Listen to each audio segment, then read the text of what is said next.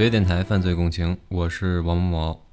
讲故事之前，依然重复那一句，希望大家能够多多关注电台的另外两档栏目《老莫鬼话》和《北京失眠夜》。那咱们就废话不多说，直接进入今天的故事。在上世纪的八十年代，美国华盛顿州西雅图九十九号公路附近有个名声并不好的红灯区，因为流动人口多，治安混乱，街道两旁有很多的脱衣舞酒吧。和计时的小旅馆，因此一大批性工作者在这里谋生。一九八二年八月十五号的早晨，一位喜欢垂钓的老伯驾驶着自己的小艇在附近的绿河上垂钓。忽然，他发现水下有一双眼睛在看着自己，隐约是个人的模样。刚开始，他以为是塑料模特站在水中，等靠近后才发现是个真人，而且。不止一个，是两个赤裸的女性尸体，其中一个尸体的手还随着水波在飘动，仿佛在说：“救救我！”老伯当时吓得心脏病都要犯了，急忙回到岸上报警。警察迅速赶来，对河里的尸体进行打捞。这两具女尸的脚部都被捆上了石头，所以呈现在水中站立的模样。就在警察对河岸进行勘查时，又发现了第三具尸体，与河里的那两具尸体一样，都是被人勒死后抛尸的，并且警方在三具女尸的下体里都发现了塞满的碎石块。这已经是绿河地区近期发生的第三起变态凶杀案了，因为就在七月份和八月份，警察在绿河中发现了遇害方式相同的两具女尸。经过调查。这五名受害者都是附近红灯区里的性工作者，凶手在把他们杀死之前，均与他们发生过性行为。受害者中一名女性名叫马西亚，是一位三十一岁的黑人单身母亲。她因找不到合适的工作抚养三个孩子而成为了站街女。就在她遇害的半个月前，警察曾反复地警告过她，有性工作者被杀，要小心提防。马西亚很自信地告诉警察：“杀手不会找上我的，我很聪明，可以分辨出来对方是好人还是坏人，而且我都会问客人，你是不是绿河杀手？”没想到两周后他就遇害了，这说明凶手很容易让人产生信任，并且善于伪装。第二天，也就是八月十六号，当地警方召开了紧急的新闻发布会，宣布绿河调查组成立。将这名未知的凶手命名为“绿河杀手”，势必要破案。警方从凶手残忍的作案方式分析，他是一个冷血、毫无情感、把被害人当作物品对待的性欲变态人格。他的谋杀都是有预谋、有计划、有针对性的。随即，警方开始在红灯区展开细致的调查，派女性警察在红灯区乔装成性工作者，引凶手上钩。又派男性警察乔装成嫖客，对性工作者进行问话调查。然而，警方的举动一无所获，因为大多数的性工作者并不愿意与陌生人交谈，更不愿意提及自己做过交易的细节。他们大多数都是年轻女性，从十几岁到三十岁出头，租住在附近的公寓或者是旅馆里。因为种种原因，他们就算冒着被绿河杀手杀害的风险，也要继续赚钱。这些性工作者的主要接活方式就是站在路边等停下来的车，询问价格，价格合适就上车跟着走了。谁也不知道他们第二天是否能够回得来。就算是遇害，短时间里也没有人发现。对于绿河杀手来说，这几起案件只是一个屠杀的开端。九月十二号，从外地来的二十岁姑娘崔西遇害了。从作案手法上来看，依然是绿河杀手所为。崔西的家人一直以为他是失踪了。实际上，警方在绿河附近发现了他的尸体，但因当时警方侦破技术的落后，导致他的尸体无法辨认身份，便一直保存在法医室，成了一名无名女尸。没想到，这在后来反而成为了一个关键性的证据。三天后，十八岁的玛丽失踪了。她当时怀有八个月的身孕，与男友租住在红东区附近的一个旅馆内。紧接着五天后，十五岁的黛博拉失踪了。六天后，十六岁的琳达又失踪了。被害的女性越来越多，凶手隔几天就要作案一次，这让警方感到了前所未有的压力。接下来，残忍的凶手还改变了抛尸地点，把尸体碎尸扔进了大型露天垃圾场，这使得警方的侦查工作变得异常困难。当地民众的惶恐使警方的压力越来越大，谁也不知道绿河杀手是谁，甚至有人猜疑凶手就是一个警察，因为警察可以正面接触到每一个红灯区的性工作者。一九八三年四月三十号，玛利亚和男友在公路旁的一家小餐馆内用餐，男友出去打了个公用电话，回来后就发现玛利亚不见了。他转身往远处看，发现玛利亚上了一辆棕红色的皮卡车。男友马上开车跟着这辆皮卡车，他还看到玛利亚在和开车的男人交谈。就在一个十字路口等红灯的时候，跟丢了。皮卡车带走了玛利亚，她再也没有回来。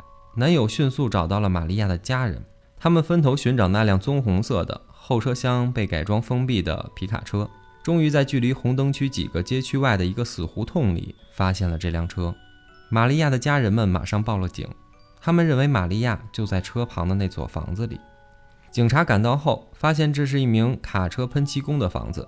敲门后，一个男人打开了门，说只有自己在家，并没有什么女人在里面。警察不相信，入室进行了搜索，确实没有发现什么异常。不死心的警方把这个男人带走，并且做了测谎实验。第一次测谎，男子顺利地通过了测谎仪。为了保险起见，警察又对他进行了第二次测谎，还是顺利通过。这说明他并没有说谎。警察不得不在没有证据的情况下把他释放，但是警察把这个男人的所有信息进行了采集，归类在几百名嫌疑犯的信息中，包括他的 DNA。只是当时警方的技术并不先进，还没有 DNA 对比技术，这个事情呢就不了了之了。接下来依然有女孩不断的遇害。五月，一名酒吧服务生凯罗尔遇害，他的尸体上摆了两条鱼，头部被纸袋盖住，身边有一瓶葡萄酒。和一根香肠。虽然作案手法不同，但警方发现凯罗尔与以往的受害者一样，死后遭到性侵，下体内被塞入了石头。这是绿河杀手一贯的作案方式。到了1983年年底，警方总共发现了15具尸体。为了加大侦破力度，专案组成员已经增加到了40人，但还是没有凶手的丝毫线索。转眼时间到了1984年，凶手变得越来越疯狂，几乎每半个月就会做一次案。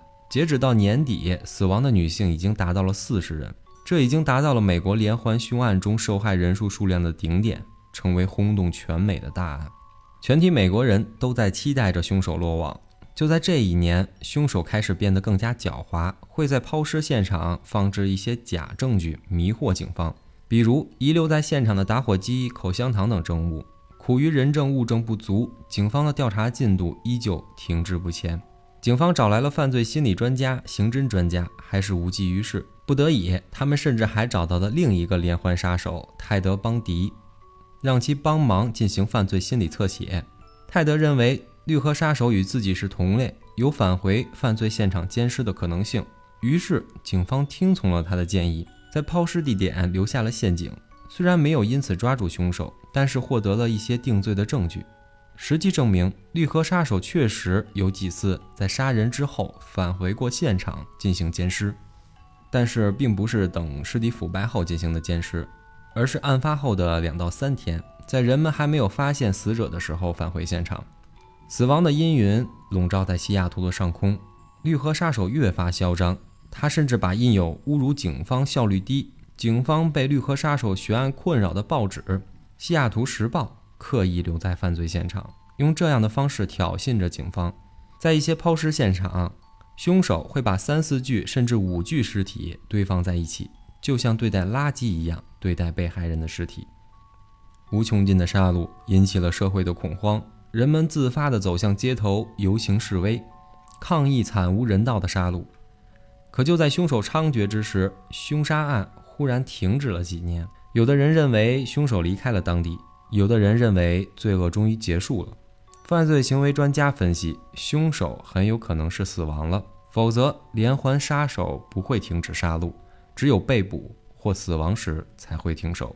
接下来的几年里，西雅图警方一直在做一些毫无成效的调查，长达九年时间，耗资一千五百万美元都没有找到凶手，堪称美国警史上的耻辱。绿河专案组的成员成为了全社会的笑柄。一直到一九九零年三月，因为迟迟找不到凶手，又没有新的案件发生，专案组被解散，只剩下组长一个人坚持调查。可是后来又有几个同类型的案件发生，凶手一直逍遥法外。华盛顿州警方遭受了历史上最大的挑战和压力，在长达将近十七年的时间里，绿河连环杀人案成为了全美的第一悬案，始终没有告破。直到二零零一年，DNA 对比技术成熟，警方重新启动了调查。还记得前面提到过的那个崔西吗？他的尸体一直存放在法医室里。警方将其尸体中提取的精液样本送往实验室，与1983年驾驶皮卡车把玛利亚带走的那个油漆工的唾液和头发中获取的 DNA 样本进行对比，结果完全一致。这名油漆工马上成为了头号嫌疑犯。专案组组长激动了，又重新召集了一大批警察，开始对他进行秘密的调查。听到这里，大家应该有些疑问啊，因为这个油漆工表现的那么的不正常。为什么警方当时没有进行布控呢？就在他周边啊，布控一些警察，是因为刚才咱们提到了有几百名的犯罪嫌疑人，而只是因为王某某今天讲案件的视角，把这个油漆工给大家讲出来了。其实是还有几百名像油漆工这样的嫌疑人，警方如果对这几百个人全面进行布控的话，不太实际。好了，咱们就继续回到案件里啊。十几年背负着压力与不甘的华盛顿警方，被全国纳税人抱怨与群嘲。终于在这一天，恶魔露出了马脚。二零零一年十月三十日的傍晚，在一家卡车工厂里做喷漆工的五十二岁的加里·里奇维，放下了手中的工具，准备下班回家。就在他刚要打开那辆被改装过的皮卡车车门时，几名荷枪实弹的警察一拥而上，将他制服。没有任何反抗的机会，直接被押上警车带走。加里·里奇维。这名戴着眼镜、举止谦和、每天按时上下班的普通工人，就是传说中的绿河杀手。本该在十七年前就抓住的凶手，终于落网了。整个华盛顿轰动了，整个美国也轰动了。这个跨世纪的案子终于被告破，在将近二十年内杀害四十八名女性的连环凶手，终于落网了。西雅图终于安宁了。谁也没有想到，加里·里希维这个在邻居眼里是个好丈夫、好父亲的男人，竟然会是隐藏在他们身边长达十七年之久的变态连环杀手。一个人要如何维持好一半好人、一半恶魔的生活呢？他究竟是怎样变成杀人狂的？这就要从他的童年开始说起了。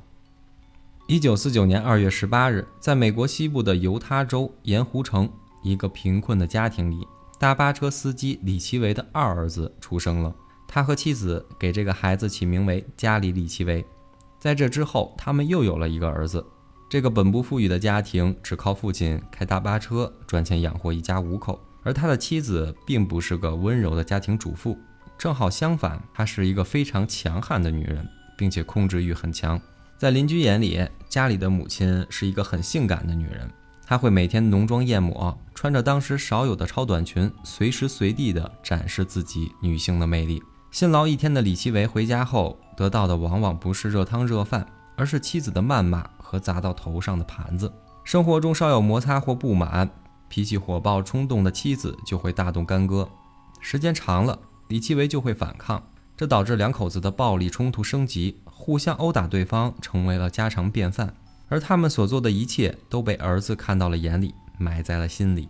尤其是性格与妻子一样冲动的二儿子家里，每次父亲声嘶力竭要杀死对方时的那种扭曲与怒火，都在他年幼的心里留下了阴影。家里从害怕逐渐变成了憎恨、厌恶母亲。他对母亲甚至还产生了一种异样的情绪，因为家里从小有尿床的习惯。他控制不住自己的这个行为，甚至到了十二三岁还会尿床。而他的母亲每次责备他之后，会帮他清洗下体，没有任何的避讳。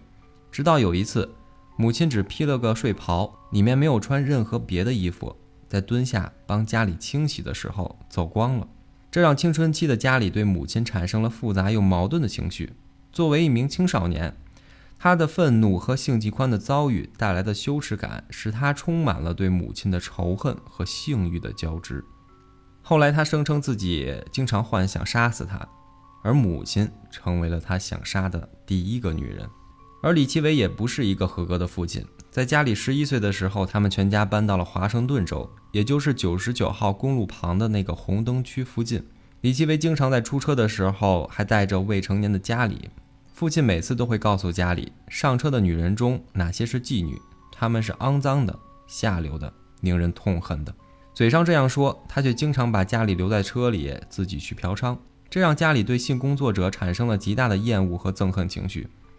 在他成年后，他把性工作者当成物品，毫无人性的对待，根源就在于此。长大入学后的家里学习成绩并不好，多次考试不及格，并且从小就显出冷血、暴力的倾向。比如他经常纵火、虐杀猫咪，这很符合一个连环杀手的成长之路。他还曾付钱给一个小姑娘，声称要调戏她。在十六岁那年，他曾毫无理由的差点刺死了一个六岁的男孩。当时他把那个男孩诱骗到一个偏僻的树林里，用刀捅伤了男孩的脾脏。幸好这个男孩并没有被杀害。拔出刀之后，家里还将刀上的血迹在男孩的外衣上擦干净，并且说。我只是想尝尝杀人的滋味。家里患有阅读障碍，并且智商比较低下。正常人智力测试的分数一般会在九十到一百零九之间，而家里的测试分数只有八十二分，属于中下水平。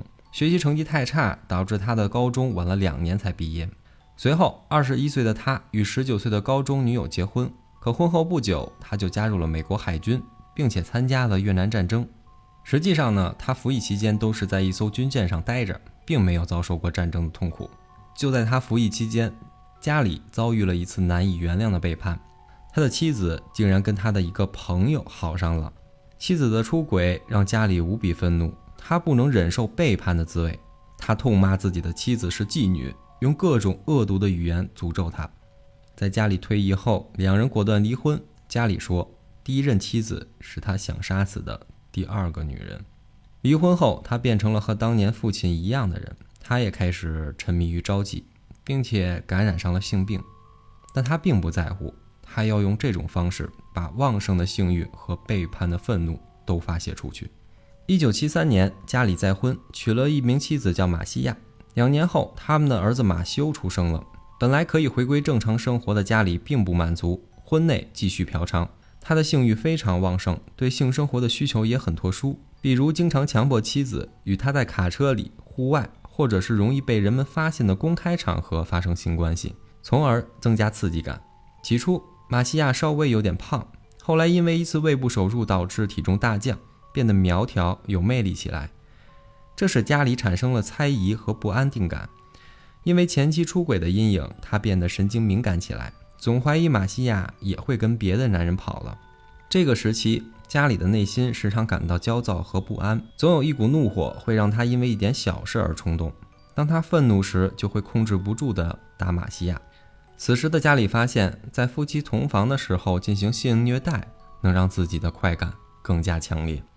但是当他发泄完后，又会觉得愧疚，他会跪在地上祈求马西亚的原谅，也会像一个真正的慈父一样安慰孩子不要害怕。这种前后不一的举动让马西亚感到惶恐。他觉得家里有时的举止就像被恶魔附身一样，毫无理智与人性。他已经不是一个正常人了，并从此开始拒绝与他进行夫妻生活。那个时候起，家里开始痴迷宗教，并且走火入魔，表现出两种极端对抗的人格。在正向的那一面，他不分场合，随时随地的大声朗读圣经，表现出他对上帝的虔诚，祈祷圣灵在他的体内运转，让自己的内心平静。在反向的那一面，满足更加强烈的性欲。在跟路边的姑娘讨价还价时，他往往表现出一副谦和谦逊的样子。有的时候，他会很心机的带上懵懂无知的儿子，让儿子坐在车里，自己下车去讨价还价。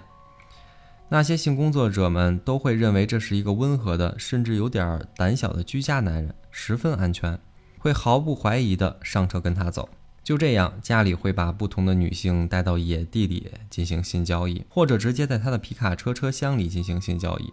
随着召集次数的增加，他的手头越来越拮据，带回家的钱也越来越少。控制不住的扭曲欲望和坚定的宗教信仰产生了矛盾。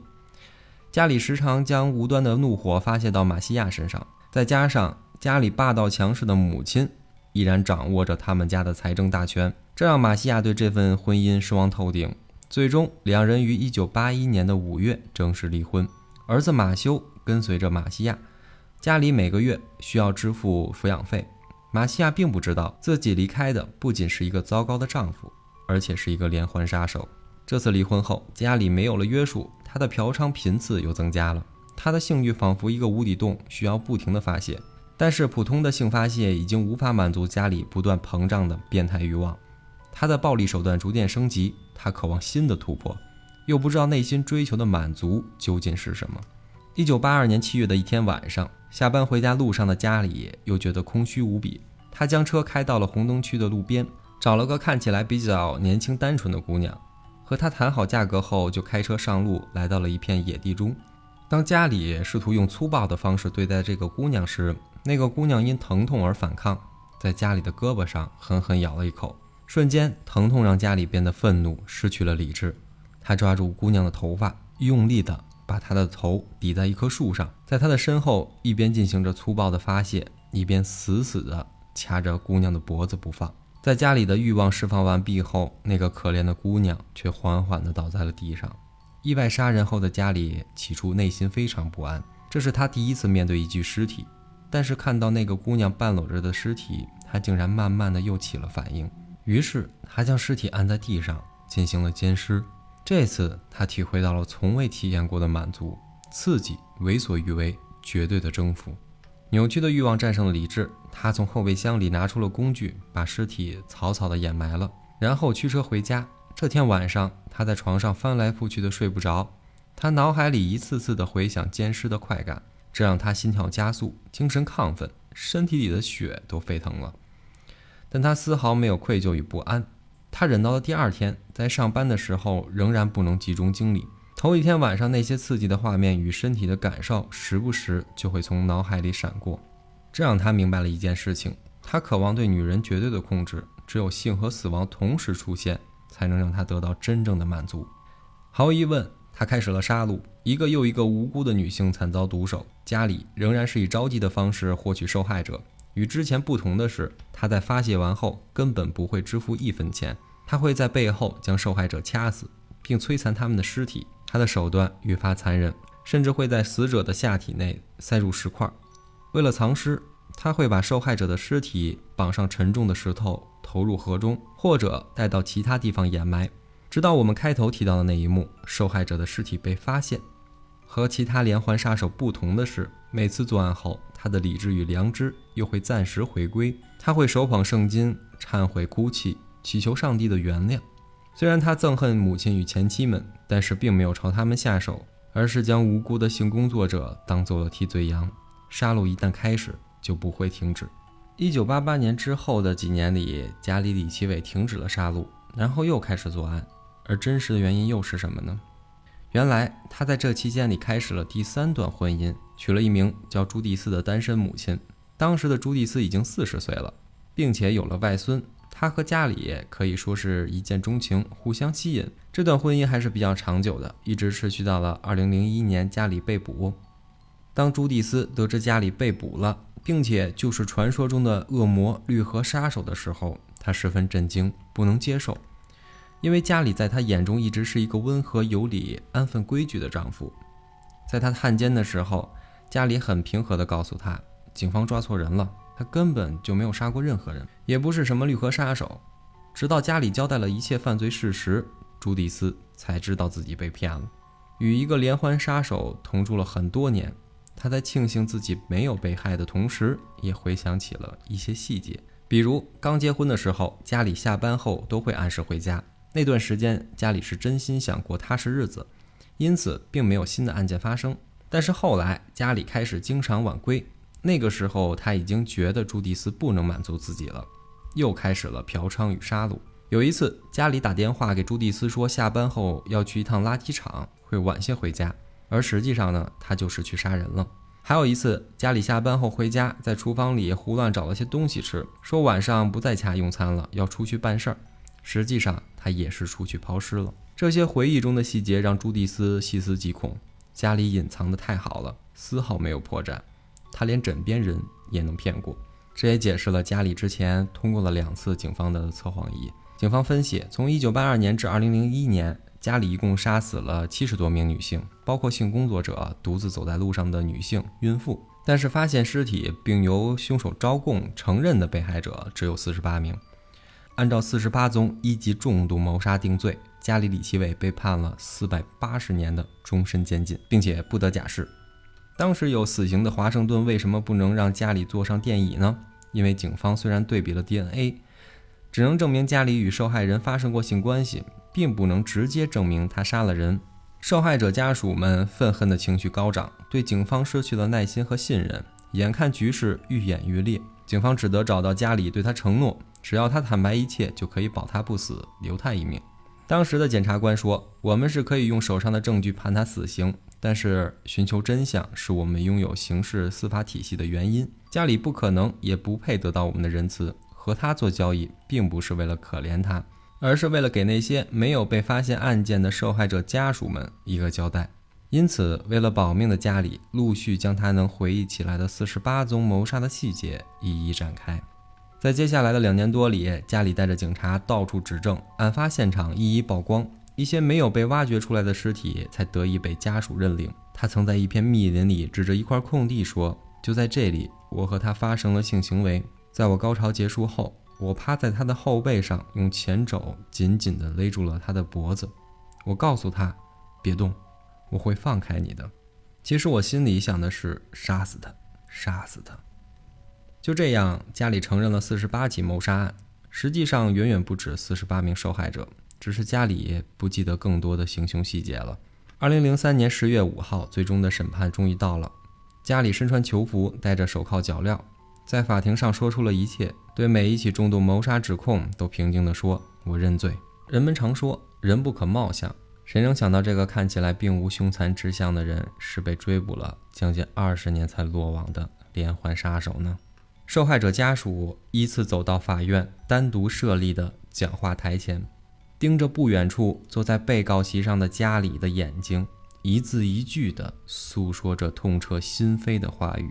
法官理查德动容地说：“我的一侧是犯下最惨无人道罪行的人，另一侧的人正在做着最仁慈、最宽容的事情。我想让家里好好看看，看看他这一生所引来的悲伤、愤怒和痛苦。我想让他把这一幕情景带进监狱里，这是为了让他的生命变得平衡，因为那是他在外面世界看到的最后的情景。”故事就讲到这里了。十月电台犯罪共情，我们下期不见不散。